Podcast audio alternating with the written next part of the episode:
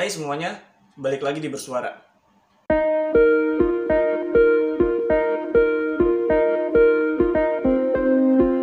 Seperti biasa, buat kalian yang belum kenal sama gue, kenalin nama gue Aji Salfir. Gue bukan orang yang mempunyai latar pendidikan yang tinggi, tapi gue mempunyai keinginan yang besar untuk sharing hal-hal yang berkaitan dengan edukasi, terutama dalam hal pengembangan diri dan psikologi. Gue akan upload video dua hari sekali, jadi pastikan kalian udah subscribe channel YouTube gue ya, supaya nggak ketinggalan update video terbaru dari gue. Dan bantu channel ini supaya dapat seratus subscriber pertamanya. Karena balik lagi, support kalianlah yang akan membantu channel ini berkembang dan jadi lebih baik lagi ke depannya. Di Bersuara kali ini, gue mau bahas gimana sih cara melatih rasa syukur. Jujur, video ini terinspirasi dari salah satu video YouTube channelnya Great Mind yang berjudul Bersyukur. Terima kasih Mbak Marisa sudah menginspirasi banyak orang tentang rasa syukur, termasuk saya. Rasa syukur ini adalah sebuah ungkapan terima kasih terhadap apa saja yang baru terjadi dan pernah terjadi. Mudah memang mengucap rasa syukur di saat kita sedang mengalami kondisi baik-baik saja, tidak ada masalah, dan bahagia. Walaupun kadang kita juga masih suka lupa untuk bersyukur di saat kita sedang bahagia. Kita terlalu sibuk menikmati sebagian kebahagiaan tersebut. Kenapa sebagian? Karena rasa syukurlah yang akan melengkapi kebahagiaan kita.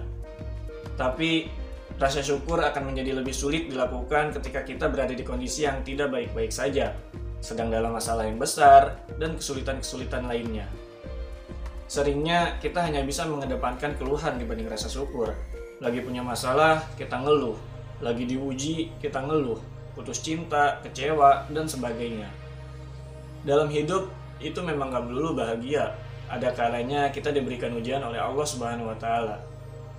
Mungkin ada yang diuji karena penyakit, mungkin ada yang diuji karena masalah keuangan, apalagi di era pandemi seperti saat ini. Apapun itu ujiannya yang seolah-olah membuat kita sulit untuk mengucap rasa syukur. Padahal mengeluh pun tidak akan pernah menyelesaikan masalah. Yang ada hanya akan merugikan diri kita sendiri. Kecewa, emosi, bahkan depresi. Perlu kita ketahui bahwa rasa syukur itu adalah obat dari ketidakbahagiaan yang sedang kita alami saat ini. Berapa banyak orang yang di sekeliling kita yang sekilas mereka sedang mempunyai masalah, tapi seolah mereka itu tidak mempunyai masalah karena mereka pandai bersyukur.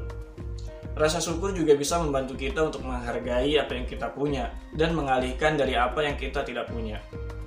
Mungkin kita pernah merasa iri dengan kehidupan orang lain yang terlihat bahagia, indah, mewah, yang kemudian bisa membuat kita menjadi merasa kalau hidup itu nggak adil, hidup itu nggak fair, dan itu semua bisa kita lawan dengan rasa bersyukur.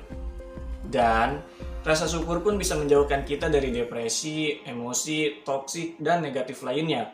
Karena dengan bersyukur, pikiran kita akan terbawa oleh hal-hal yang positif, sehingga dapat mencegah untuk mengeluh, depresi, emosi, dan negatif lainnya.